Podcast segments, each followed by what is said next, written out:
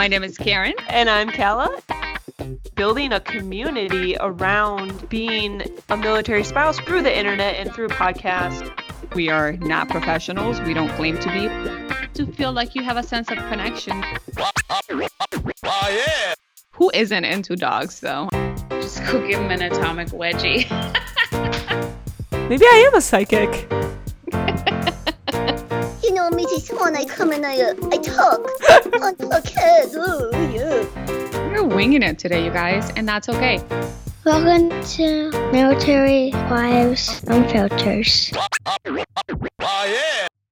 I have been so into food lately. Mm-hmm. Sometimes I feel like all I think about is food. Yeah, it's true. I'm so excited for lunch and I enjoy lunch and then I have a short grieving period once lunch is done.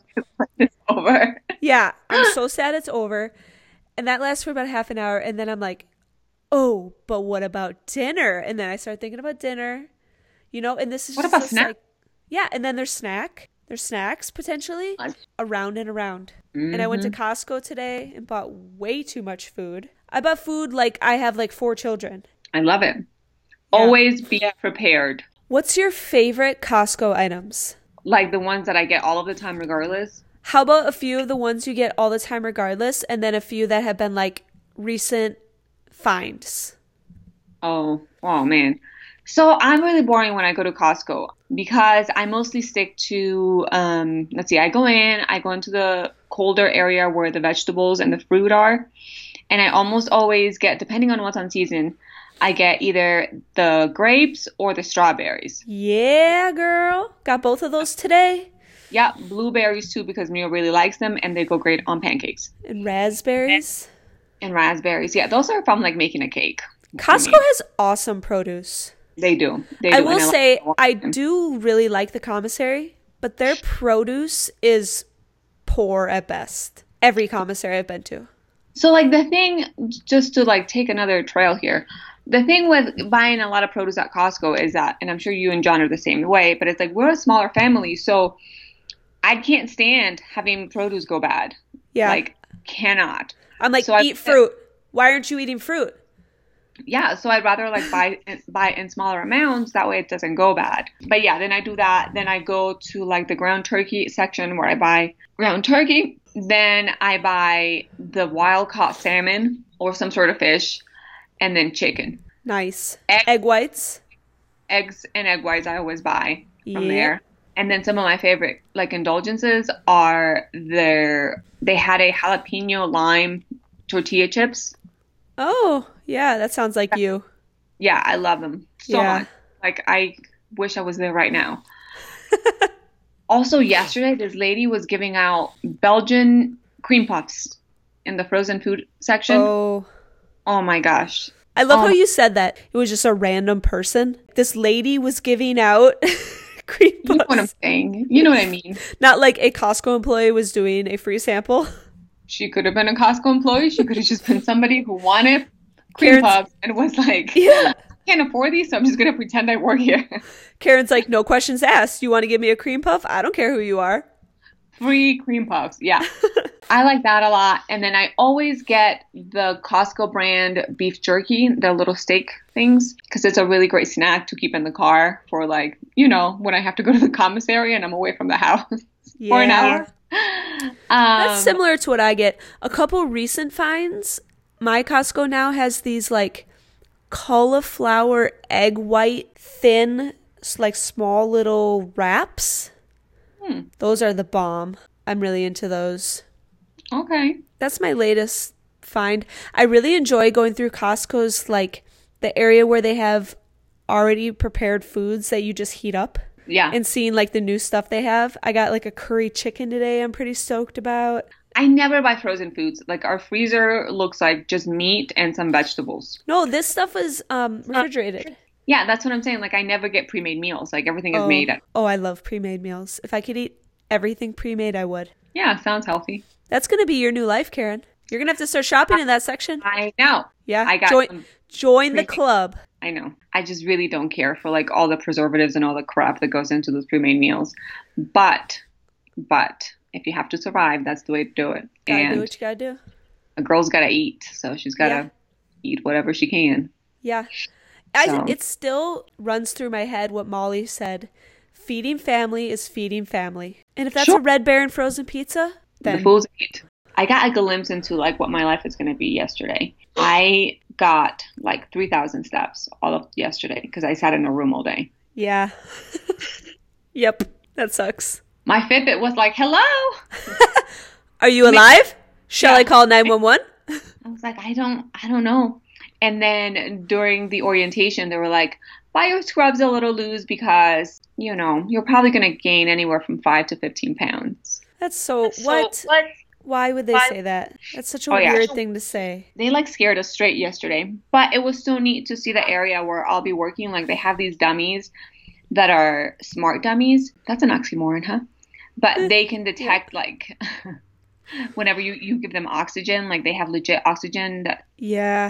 Tanks and they detect like how much they're taking in. They have it looks like a hospital wing, like legit hospital wings with Wow. people.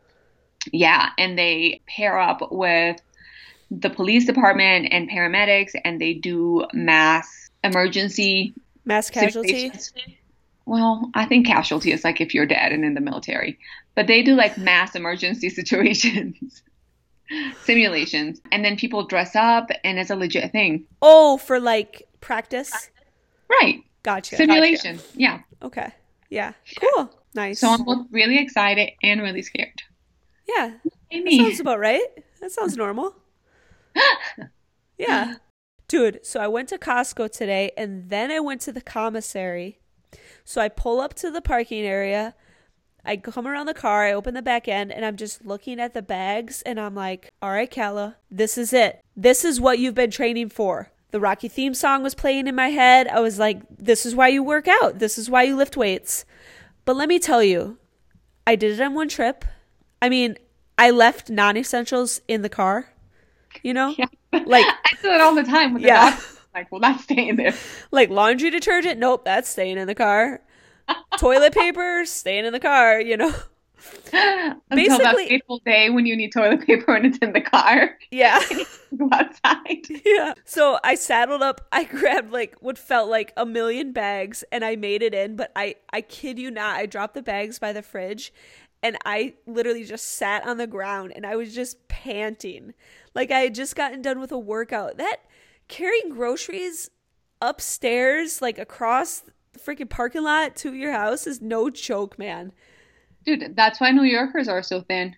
Oh, New Yorkers. Seriously. No also, joke. can you talk about how ironic it is that whenever you go shopping, like grocery shopping, and then you come home, you're just like exhausted. Yeah. Because of like, you know, the lines and like walking around and traffic. And then you get home and you're just like, we should just order pizza. yep. yep. But I was I had planned Chinese. I don't know. I had planned to eat lunch right when I got home. What happened to me, which always happens to me, is like I can't decide what to eat Mm. because I've bought so many things that I want to eat. So I just ended up with like this massive, just gluttonous, not gluttonous, I- but like like three lunches worth of a lunch. I taste everything. Like I open it, I taste it, then I put it away. That's weird. Isn't it? A little I bit, yeah. I remember doing that like with ice cream and like just taking like because it's the best. Like when you get home from the grocery store, your ice cream is in the best. It's like in its twenties. You know what I mean? Yeah. Because it's not melted, but it's at the perfect temperature. Oh, I should have bought ice cream today. Take a spoonful of it and try it. So that's when I do it. The ice cream options these days at the grocery store is off the mm-hmm. hook. So good. Like I could just stand in that aisle for so long, like I'm at Target looking at clothes or something. I just get um like strawberry frozen yogurt. I love that stuff. It's, I know it sounds good. super plain, No, but it good. is so good and refreshing. That's what I always get when I go to the frozen yogurt place. I just get strawberry. It's so I good. love it. I love it. yeah. Oh my gosh. Okay, last thought. Have you heard of this docu series Cheer on Netflix? Oh yeah, I've seen it there. I just thought it was a actual show, and I was So- like, I don't watch a bunch of girls cheerleading. So I think it's new. I think it's pretty new. One of my clients told me about it because she was a gymnast and then did some competitive cheerleading. Hmm. And I love docuseries. Like I love like when you feel like you're behind the scenes. So it's really interesting because I know nothing about cheering, right? So it was like cool to learn. But like this is not like the cheering you think of like on the sidelines at a football game. This is competitive competition. They're essentially like they do crazy stunts and tumbling, like throwing these girls crazy high up in the air. It's insane. They get like concussions. It's like the price is right. Like you get a concussion, you get a concussion. That's Breaking- Oprah. Oh yeah. Oh yeah, that's Oprah.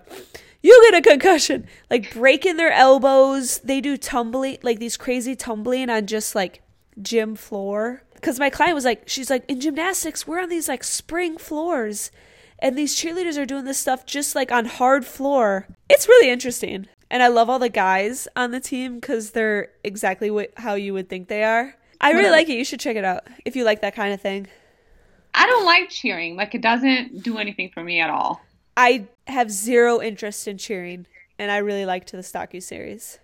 It's like if I were to watch something on curling. It's like behind the scenes though, and these people are like crazy athletic. Yeah, but for what? For cheering? Like that's where you want to douse out your talent is and your hard work and cheering? I mean, what's what's like football, basketball? Like, what's the point of that? It's just all entertainment, right? I mean, I guess, but those are actual like legit sports. Cheering like as a there's like an end goal with these sports. Whereas with cheering, like what What's the end What- goal? what is the purpose of you? Like what is the purpose of this? What is the purpose of anything, Karen? Well, when you compete with other with a different team, you're essentially putting your athleticism and your grit, if you will, into this and finding out who's better. Yeah, With they cheering, compete. They just like compete. As, a freaking premise, like there was an, a sport that originated from the idea that you're gonna make somebody happy, Karen, like by dancing around they compete. with other useless people who have whose time and effort has like no point, no end point. First of all, I can't believe I'm defending cheerleading. Second of all, second of all, I don't see it as any different than any other sport. If you break it down, like they compete, like what's the point of any other sport? To compete? think of it think of as think of all other sports as CrossFit and think of cheering as a bikini competition. No, you clearly have not watched these competitions. The shit they do is way more impressive than football, basketball, baseball. Like the shit they do is insane. Insane. You should watch it. what it's called. I don't know. Insane. I feel like Cal's right. You're wrong. Ha ha. come here, Dwayne. I feel like he has no clothes on. Underwear. It's got back. I'm like sweaty. You're in your underwear, but you felt like you should come in Well, I just heard you like smashing cheerleading. Like, you Yeah. like it's basically gymnastics. It It is. Gymnastics. It is insane. Dwayne was in his cheer uh, team at school, so he feels like No, you know he. that's not. Never, Hey. never done that. Never done that. Oh, But kids obviously never seen like a competition. Like, Yeah. because they're, they're crazy. They're insane. Yep. I don't know. I'm not sold yet. You have never even watched it. You don't even know what you're talking about. I just feel like I wouldn't like it. And this is an episode of Karen talking about things she knows nothing about. Oh, which essentially sums up all of the episodes we've done together. So let me John- bring you into this too. John does this to me all the time too. Like he takes a hard position on something he literally knows nothing about, and it drives me up the wall. I don't know what to tell you. That's just the kind of people we are. Nurses, dang nurses. We're like, no. How do you know you wouldn't like it? Well, I've never been shot, but I, I know I wouldn't like that. So Yes, watching cheerleading and being shot, same category. I'm just saying, man, we take a hard stance right away. No information needed. You got to make decisions. That's critical thinking. You got to be fast. You got to be quick. You got to be confident. Gut reaction. You can't really explain it. Okay. Okay, cool. All right, I can respect that. I should go work out today. Yeah, out yesterday. And John and I are gonna work out. What are you gonna do for your workout? Okay, let me tell you. Ooh. It's a 20 minute AMRAP. This is a mm-hmm. street parking workout. Ooh. 10 calories on the Echo bike, which is the Rogue's version of an air bike. Do you have that at your house? No, but they have it at the one of the gyms here. They have a bunch of them. So we're gonna go there. calories. Yeah, 10 calories on the Echo bike, 3 pull-ups, 6 push-ups, 12 air squats. 20 minutes. Oh, I like that. Yeah, simple, right? Yeah. See? Is that it? Is that all you're doing? Yeah. Oh, I like Yeah. that a lot. Telling ya. I never took a hard stance on this. Yeah. Today's that's Monday's workout. Today's is 5 rounds, 15 kettlebell swings, 15 burpees. Not going to do that one. Probably not. What are you gonna do over the weekend? Edit MLK. this podcast. Oh yeah, on Monday I have to work, but John has it off cuz I asked me, I'm like, do you my know boss what? don't care. Do you know what Martin Luther King did, Mio? And he was like, yeah, he made for white people and brown people to be together. I was like, hmm, that's actually correct. Yep. It's called it's called desegregation. He's like, yeah, what I said. Oh, to be together. now I get what he meant. I didn't even get what that meant. Yeah. Well, I've been reading him books for a long time, so I was like, has has he retained any of it? And then like his grandparents send him an MLK book, and so like he sees it a lot. So I was like, how much has he retained? It's like, do you know? He's like, yeah. I'm like, what is it? He made it so white people and brown people could be together. I was like, yeah, actually, Yeah. like desegregation. He's like, yeah, what He's I like- said. Yeah, he's like that's what I said. like he can't get to desegregation on his own. Yeah. He has to. Hey, they say if you're super smart, you should be able to break down any concept to like super super simple. So, Yeah. In fact, they say that's the best way to communicate, yeah. right? Yeah. In like the simplest terms. Yeah, if you can't explain it in simple terms, then you don't understand it well enough. Yeah. Okay.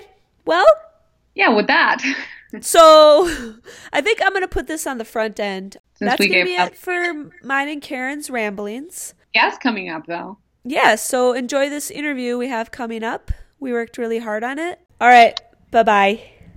Ciao. Your website speaks to me personally. I know so many spouses that with the recent, you know, Iran run-ins have been under tiptoes and just kind of holding their breaths, if, if you will. You know, we're just wondering like what's going to happen next. Is are our husband's going to be gone again? And if so, for how long? And if so, you know, what is the nature of danger that they're going to be in? Obviously, this is, you know, a concern for all of us who have husbands who uh, have that potential to deploy. So, on a personal level, I, I can tell you that I really do identify and that I and that I find tremendous value in what you guys are doing. I appreciate that, and I I'll have two responses. I, I mean, first of all, it's a hard time right now to be married to someone in uniform. Uh not you know whether they are deploying or whether you don't know. I mean, the uncertainty itself is stressful and draining, and everyone expresses it differently, right? Maybe that means that you you you hunker down and you lay low and you hold your breath. Some people are are you know fed up to hear with things and want to take action or want to speak up or, or just want to tell their stories. I think that, I mean, that's really what we're trying to encourage people to do. Just tell your story, and the story will carry a lot of weight on its own. You don't have to advocate for anything specific or or with your story simply so if if that's what you want to do we're we're providing a channel through which you can do it. But a big the second thing i'd say is a big piece of what we are trying to do is that that education piece. That's the foundation. That's the Okay. the, the biggest part. I mean it's education around voting which no matter how you're going to vote i think we can all agree voting's important. Um, we just a lot of us don't know where we're supposed to register or how to even start registering or stuff like that. So certainly the voting is the core. The the training about how to advocate is another piece. But even then, when we're when we're doing our webinar trainings about how to tell your story or how to answer tough questions, none of it's saying what you're what you're supposed to do with that, right? What you're supposed to say or what you're supposed to advocate for. It's really just giving kind of neutral, nonpartisan tools that you can go with what you will. And yes, there's a sliver of our program that tries that you know sees this this worldview when it comes to foreign policy and wanting to make sure that our State Department is similarly strong and capable as our military, so that we don't so that we use every arrow in our quiver possible before resorting to one of the riskiest and most costly. But I mean, that's percentage wise, that's such a small percentage of what we're trying to focus on. Okay, so let's officially kick this off. Today we have Sarah Strider. Did I say that right? Greater. Streyder? But it's okay. It's a made up last name, so it's okay for you to mess it up. When my spouse and I got married, we made a new last name that combined letters from each of our former names. So Oh, yeah, I've heard of that before. I mean, aren't all our last names made up when you think about it? at some point, yeah. Every name. Okay, Sarah Streyder. Sarah Streyder on the podcast. So before we start talking about the organization that you run and founded and recently kicked off, let's hear a little bit about you as a person. Yeah. Uh, so I'm Sarah. I've been married for five years to my man in uniform, and we've spent four of those years in active duty military. He is a sergeant in the Air Force, and we met in high school when we were both very pimply and hormonal. And somehow our friendship blossomed into some sort of romantic relationship miraculously. I did not grow up in a military family. So when my boyfriend at the time first told me, hey, I'm going to enlist, I was really nervous. I had a lot of misgivings about how easy or hard it would be to fit in, to find friends, to transition, you know, every so years, every time we move. But I've been really lucky, kind of like you two. I found a friend. I remember the first time we met, and she was the one other military spouse I found that was interested in things like voting and advocating and getting out there to make your voice heard. And it was so refreshing to be like, ah, I'm not alone. I'm not the only one. Uh, her name's Heather. Shout out to Heather. She and I met when we were stationed in Nebraska. And, Hi, Heather. And she's the reason I'm here today. So Yay! Yeah. Go Heather. so yeah, we're we're I like to say we're relatively babies to the whole military space. I know there are a lot more well seasoned spouses, but we've had a good journey so far. It's been tough. It's it's really lonely and isolating when you move to a new place and the one other human that you know is your spouse. That puts a lot of pressure on that relationship. And oh man, I know you've talked on your podcast before about the unemployment crisis for military spouses. I have certainly personally felt that a couple times. It's it's hard. Um, but I'm really grateful for the community that I've found, the friends that I've made. I think that makes the difference, knowing that we're all together going through this. All right. And uh, so, one follow up question something that we always have to know in this life where did you grow up and where else have you lived? Yes, and I actually have a tattoo on my arm that tells the story of where I've lived. So I grew up in California, uh, right outside San Francisco. Each flower in my tattoo is from somewhere I've lived. How cool are you? I love those. Thanks. Uh, so the iris is for California. It was my mom's favorite flower growing up. I went to undergrad in Washington State, so I have a little pine cone there. yes. I got my first big girl job in Washington D.C. after I graduated, so I've got a cherry blossom.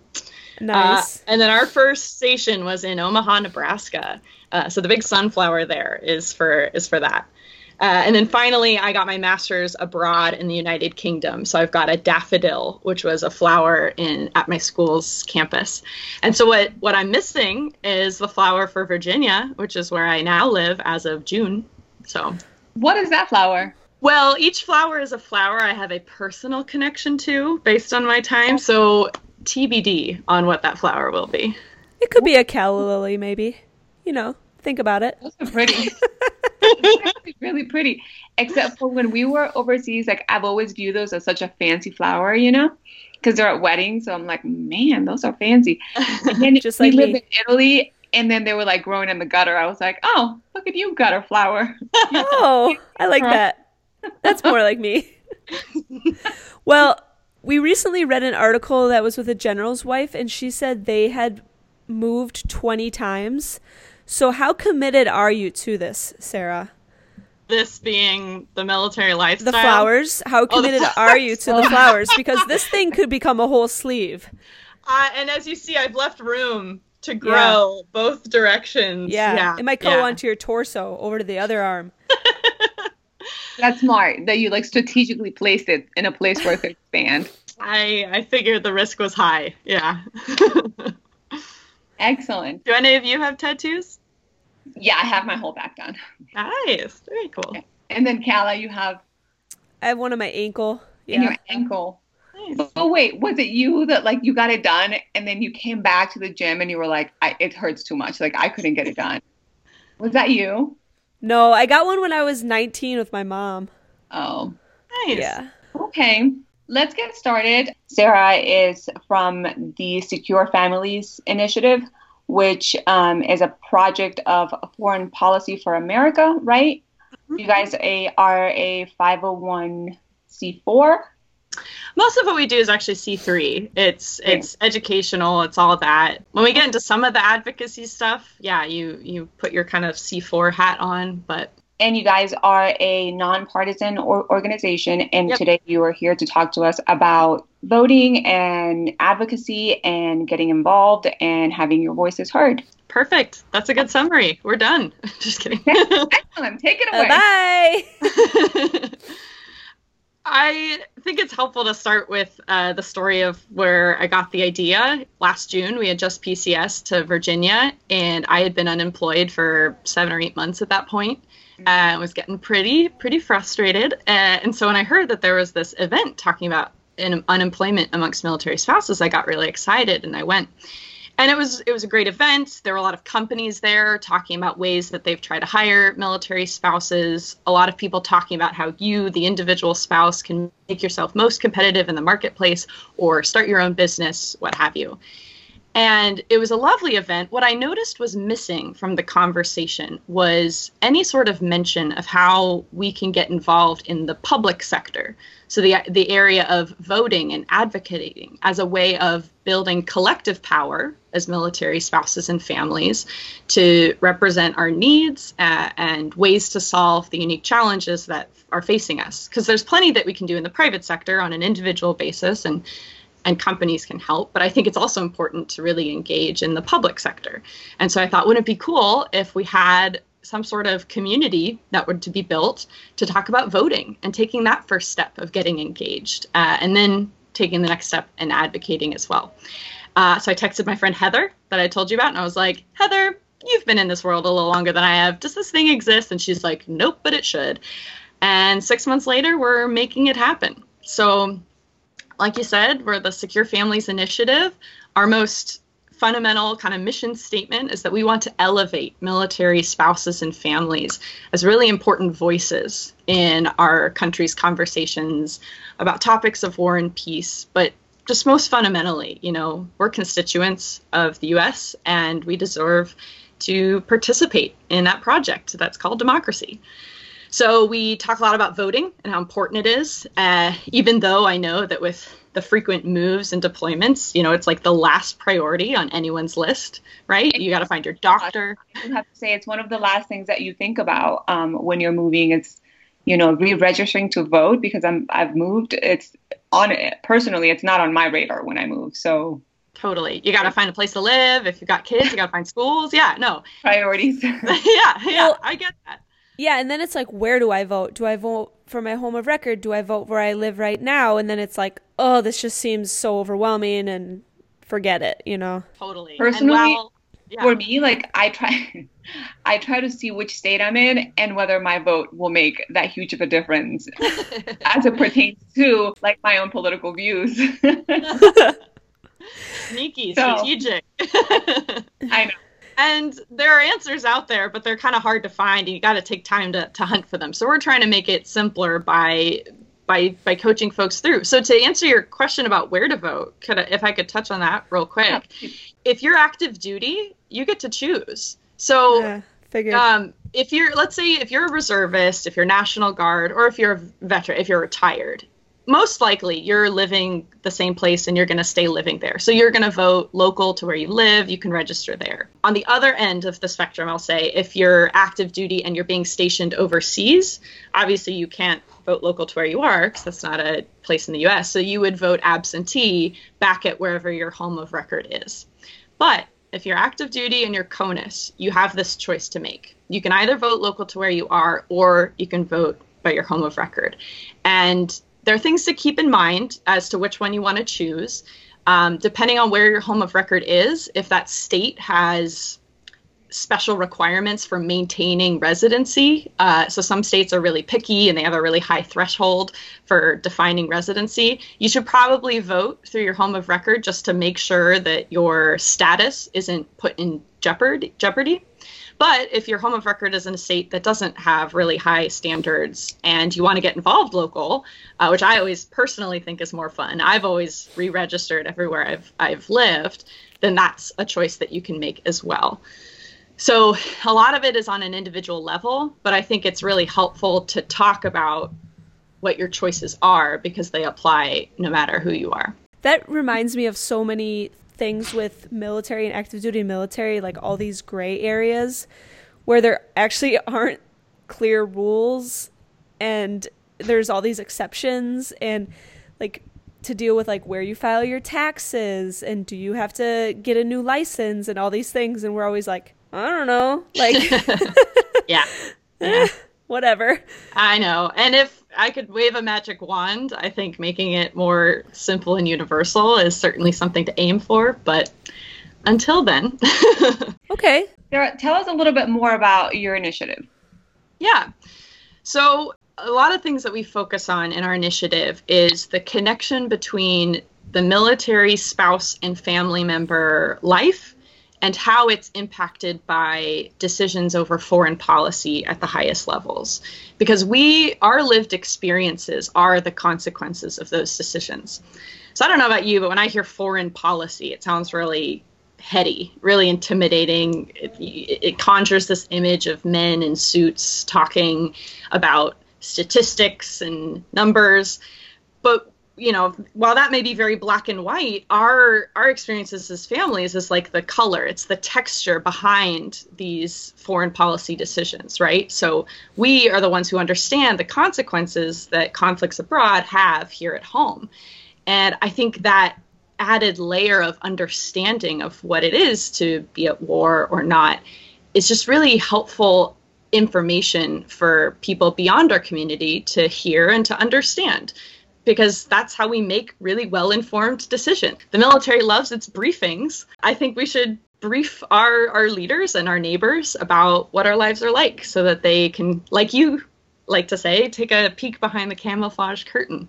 That's a big part of our initiative is encouraging military families to tell their stories, to talk about what it's like when your spouse deploys and you're left at home to be in charge of taking care of the kids and that might mean that you have to take a pause in your own per- personal professional career. To talk about what it's like just to have the constant anxiety of not knowing when your spouse might be called called up to to go and serve. That's just it's it's an extra layer of understanding that i don't see in hollywood movies about war right? They talk about the front lines and i think it's that's so important for people to understand because it's it's such a unique experience. I want to see more of our storylines popping up there as well. And and if you do uh, hear any kind of conversation, it's usually this very jaded and outdated um, representation of the soldier that gets back and you know needs a lot of time to adjust to home life because they have PTSD. So like we have a view of that, but there isn't like a spectrum to kind of talk about how we adjust to each other and how the family kind of come back comes together and recombines once the soldier returns. Absolutely. No, I couldn't have put that better. There there are certain narratives that we know well and, and others that we don't. I remember really well when so my husband deployed last year. It was our first deployment. So it was everything, you know, was new and, and scary. And I remember uh, about a week or two before he was supposed to come back, I had some friends and family members talking to me saying, "Oh my gosh, you must be so excited. He's finally coming back." And I wanted to say, well, yeah, but also I'm anxious and I'm nervous because the transition of going from living apart to living together, it's hard because you get used to your life and each of you has changed in the environments you've been in. And I didn't know what had happened to him when he was abroad, what was going to happen coming home. And so while I think the general public understand, they see like homecoming videos and they love the the wonderful reunion and the positive vibes and all of that is is true and real but it's not everything right there's also that layer of anxiety and and nervousness and and and that's just more of what we got to i think talk about okay it's, mu- Yeah, it's much more complicated. Exactly. So I, ki- I've kind of heard you, Sarah, talk about kind of these general ideas, almost like your mission statement. But I'm wondering um, when you talk about military spouses and families telling their story and, you know, this finding a greater understanding, what, what does that look like in practicality? How, how do you intend for people to be how do you intend for these people to be telling their stories and then who is that directed to like who are we seeking to have understand Great question and great segue. Uh, it's going to look different for everyone, but I can give tons of examples. So, ways that you can make your voice heard.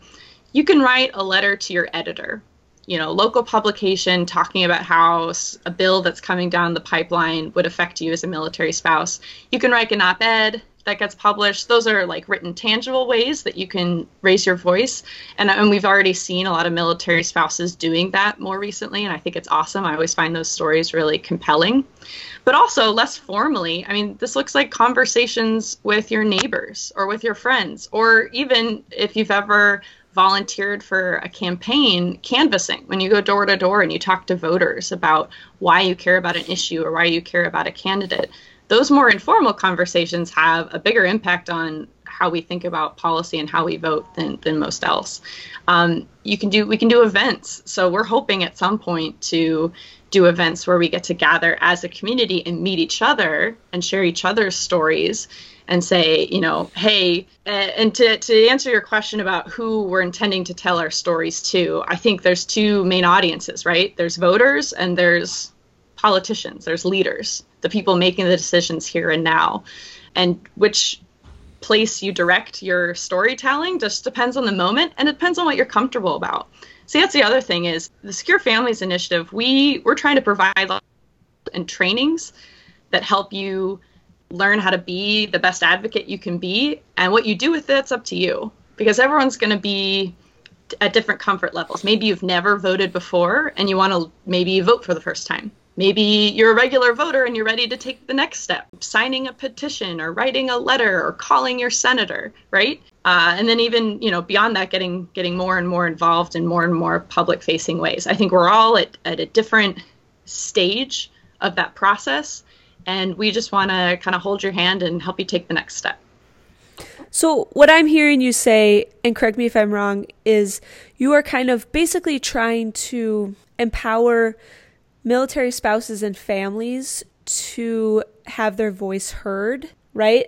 Yeah. Especially because we we are very directly affected by foreign policy.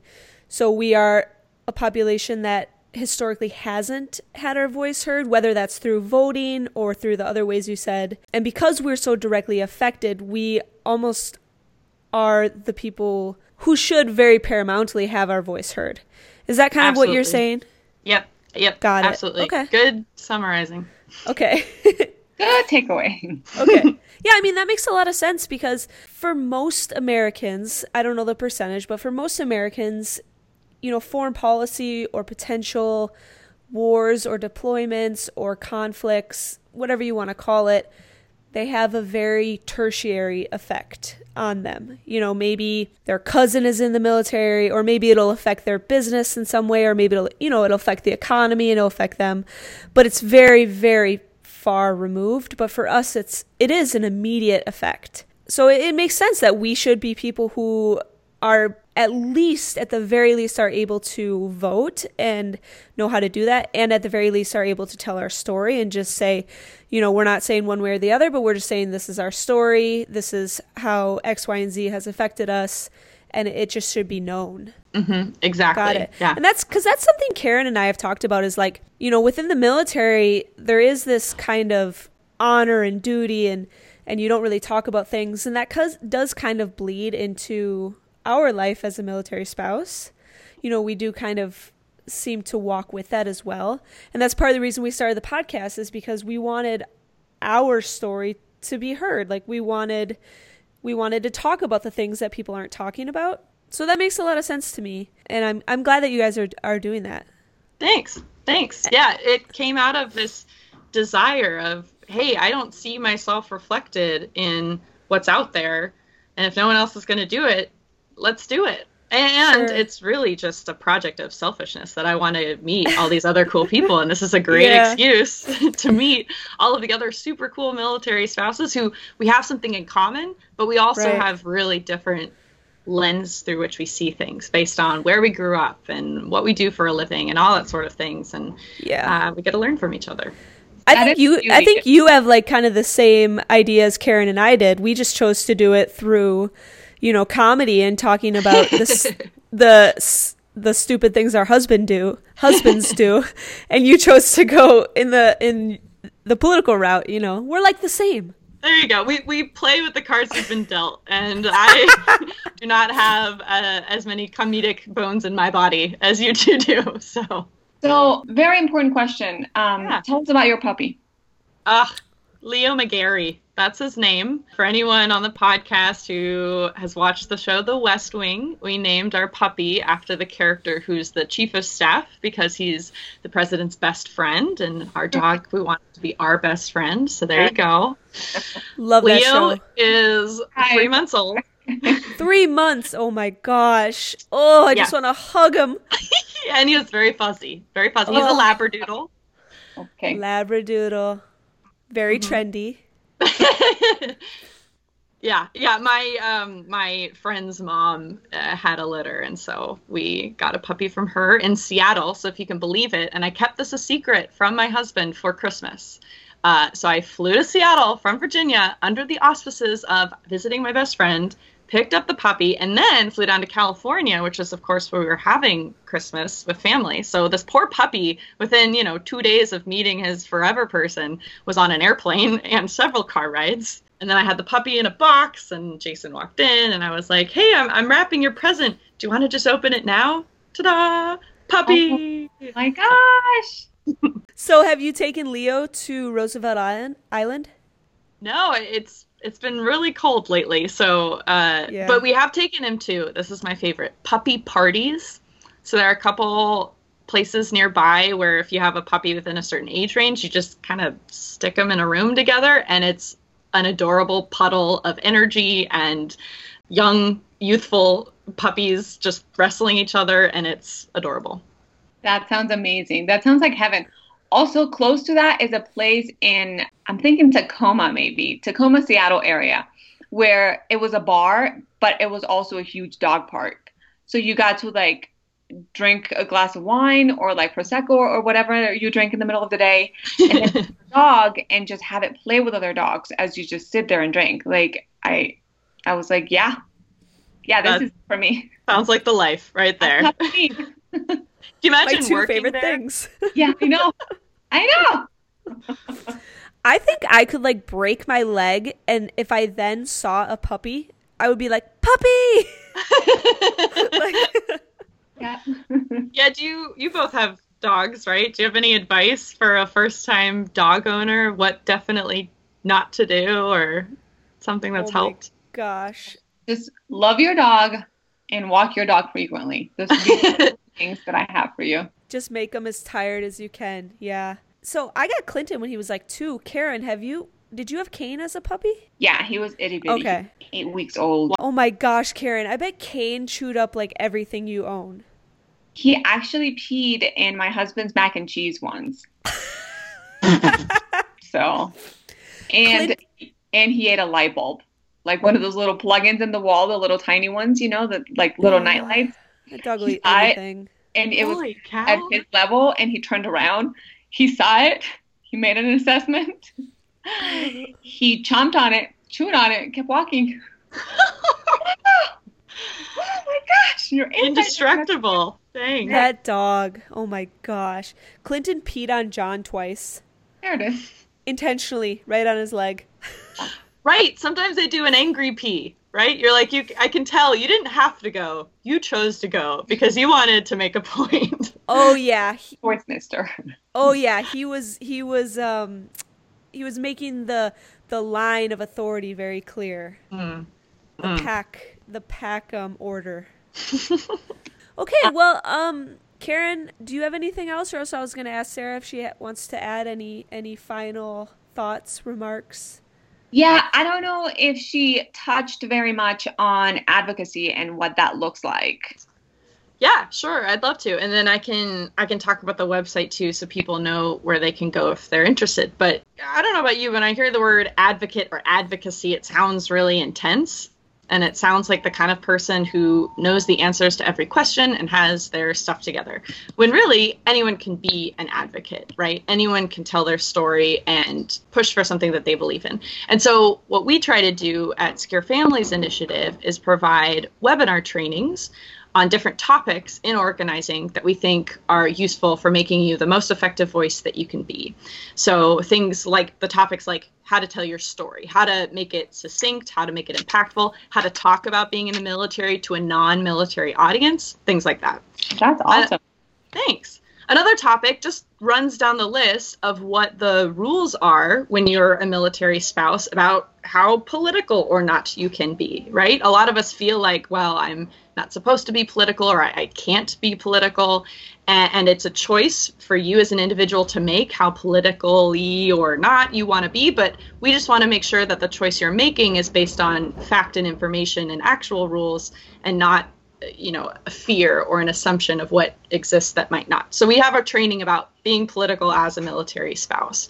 We also talk about things like what canvassing is how that works how campaigns work if you ever want to plug into something like that um, how to write letters to the editor like i mentioned before. So all of these different trainings are are meant to be opportunities for us to give information to answer questions and for people to during the training share about their own personal experiences with each one. So if you go to uh, securefamiliesinitiative.org, you can check out our website and see we've got a tab with the trainings we're offering now. We're going to offer more in the future. We have some opportunities for direct action if you're ready and, and passionate about something, but that's completely up to you. We've got an entire part of our site about that voting piece where to register, how to register, how to find your polling place, what's going to be on your ballot. Uh, and finally, we have an opportunity to share your story. So, if your story with voting and advocacy is really triumphant, like you want to talk about that time that you drove all the way across the state to make it to your polling place before it closed on election day, or hey, maybe you've got an example of a time you brought your kid with you canvassing because you wanted them to, to learn about being civically engaged.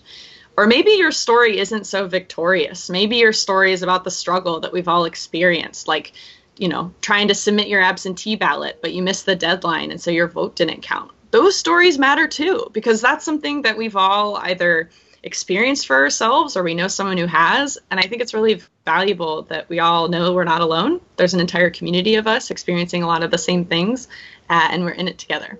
So all of that can be found on the website, and we encourage you to join if this sounds like it sounds like your jam. So if this is of interest to you or you've been thinking about these things and now you're like, "Oh my gosh, there's somebody who can help me." Check out that website that Sarah mentioned. We'll link it in the show notes as well. Um, so it's there in black and white. How else, if somebody wants to get in contact with you personally, Sarah, how could they do that? You can send me an email, sarah.streyder, and I'll spell it out because, like I said, made up S T R E Y D E R at securefamiliesinitiative.org. Uh, you can also find me on Facebook or Instagram. I think as military spouses, we're used to just finding each other on there, whether we've met once or, or not even yet. so, yeah, you can find me on social media too. And happy to answer any and all questions that folks have. Okay, and if you have any advice for her about her puppy, she is willing Please. to take that advice from you. I'm all ears, and he's all ears too. Thank you so much for coming on and for talking to us about it. I know that you guys just rolled out your website last week, and you guys, like you said, are fairly new, but we are extremely honored that you graced us with your time and that you were able to provide us with some education about your your initiative. And we are all going to go visit your website and check it out and get involved. Thank you, Karen. Thank you, Kala. Thanks for making such a fun podcast. I think it's just really great to have your giggling voices in our ears. So really appreciate it. Thank you. Oh, you're welcome. Thank you. One last thing. You said that you were going to have an op ed on, was it military? Please remind me of where it's going to come up. We've got two op-eds already. Well, one op-ed and one blog post. So we have an op-ed on military.com. I can send you that link. Um, Perfect. Please do. And then we also there's a blog, Soldier's Wife Crazy Life, and we wrote a guest submission that's been published there as well. I would like to take that as well so that people can just get, you know, different views and from, from different sources. Well, thank you so much, Sarah, for coming on. Thank you for talking about everything today. Uh, we really appreciate it. And uh, hopefully, some people find this useful and find you and your organization through this episode. That'd be awesome. You'd be, you know, influencers in the mill style space with your platform. That's great. Oh, and fun fact I have a bachelor's degree in political science. Yeah, you do. I remember nothing. nothing. So funny. Zero. It's so funny that you decided to bring that up right now. You're like, Yeah. At the very Yeah. end. thank you so much for coming on again. Yes. Okay, have a good one. Bye. Bye. again. Hi. Okay, well, you just scared the shit out of me. Thank you. Appreciate that. I only wear sports bras because F regular bras. Okay, Clinton. Oh, I just love this dog. That's, That's it. it. Yep. Because you said I had to speak the truth, so everything else I thought I was like, nope, can't say that. Nope, can't say that. You're so funny. Are you taking screenshots? I didn't mean to. It was my bad. it's okay. Um, I'll just pose, you know. My bad.